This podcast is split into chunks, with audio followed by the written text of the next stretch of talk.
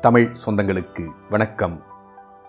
Sathyan audio books வழங்கும் அமரர் கல்கியின் பொன்னியின் செல்வன். குரல் சத்யன் ரெங்கநாதன். மூன்றாம் பாகம். கொலைவாள். அத்தியாயம் ஆறு.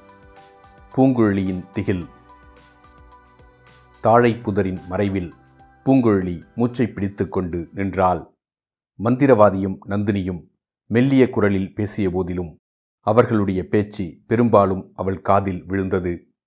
இளவரசரை கடல் கொண்டது என்பதில் தனக்கு நம்பிக்கை இல்லை என்று நந்தினி கூறியதற்கு மந்திரவாதி ராணி என் பேச்சில் உங்களுக்கு எப்போதுமே நம்பிக்கை இருப்பதில்லை.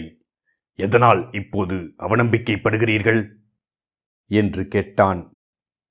இளவரசரின் ஜாதக பலத்தை பற்றி நீ கேட்டதில்லையா? சற்று முன்னால் கூட குழகர்கோவில் பட்டர் அதை பற்றி சொன்னார். பைத்தியக்காரத்தனம். கிரகங்கள் நட்சத்திரங்கள் சக்தியை காட்டிலும் என்னுடைய மந்திர சக்தி வலியது. அமைதி குடிகொண்டிருந்த கடலில் நான் மந்திரம் ஜபித்து சுழற்காற்றை வருவித்தேன் என்பது தங்களுக்கு தெரியுமா? முதலில் அந்த காஞ்சிநகர் ஒற்றனும் அதை நம்பவில்லை. பிற்பாடு கடலில் மூழ்கி உயிரை விடும்போது கட்டாயம் நம்பியிருப்பான். அவன் கடலில் மூழ்கி இருந்ததை நீ பார்த்தாயா? நான் பார்க்காவிட்டால் என்ன?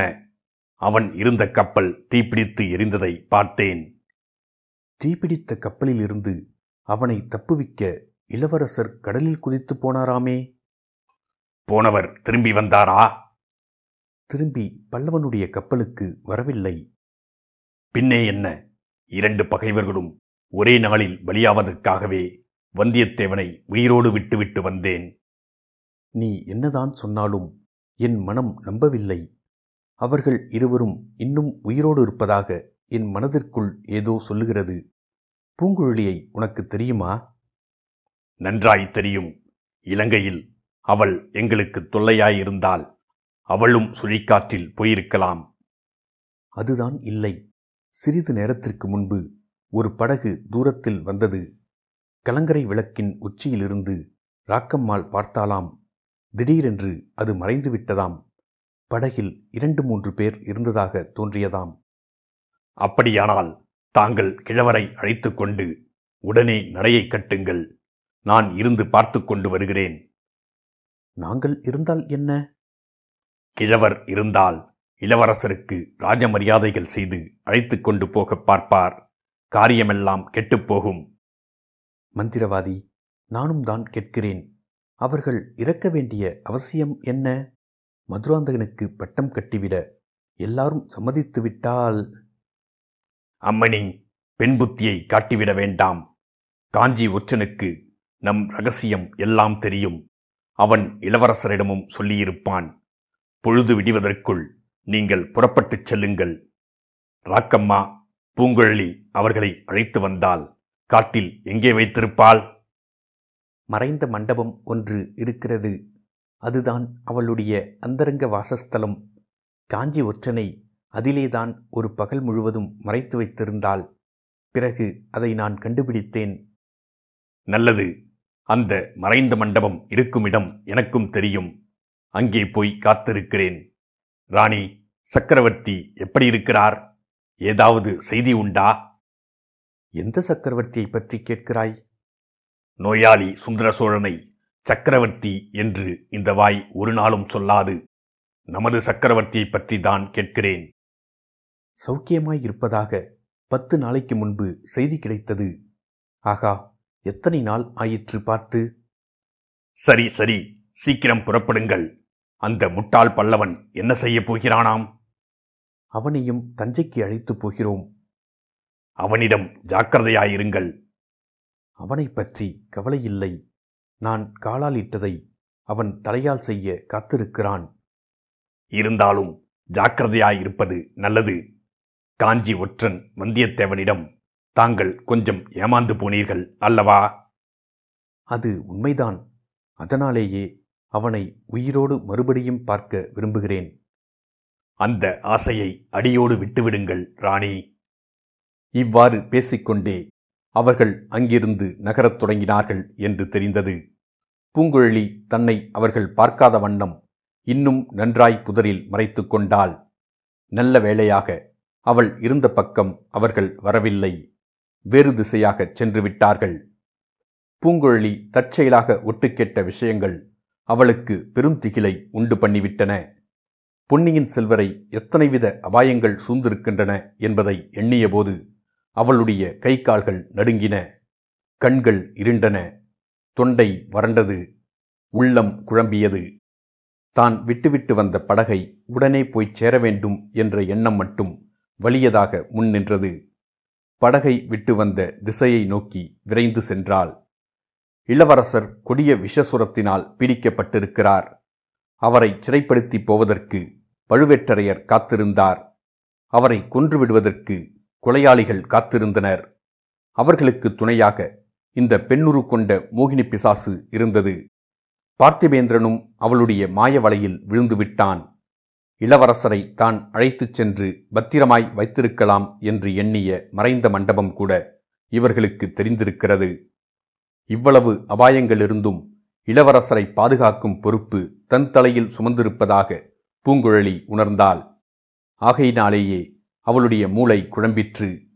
இதுகாரும் அவளுடைய வாழ்நாளில் என்றுமில்லாத ஓர் அனுபவம் நேர்ந்தது.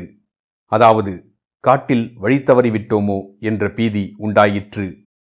சுற்றி சுற்றி புறப்பட்ட இடத்துக்கே வந்து கொண்டிருக்கிறோமோ என்ற எண்ணம் தோன்றியது.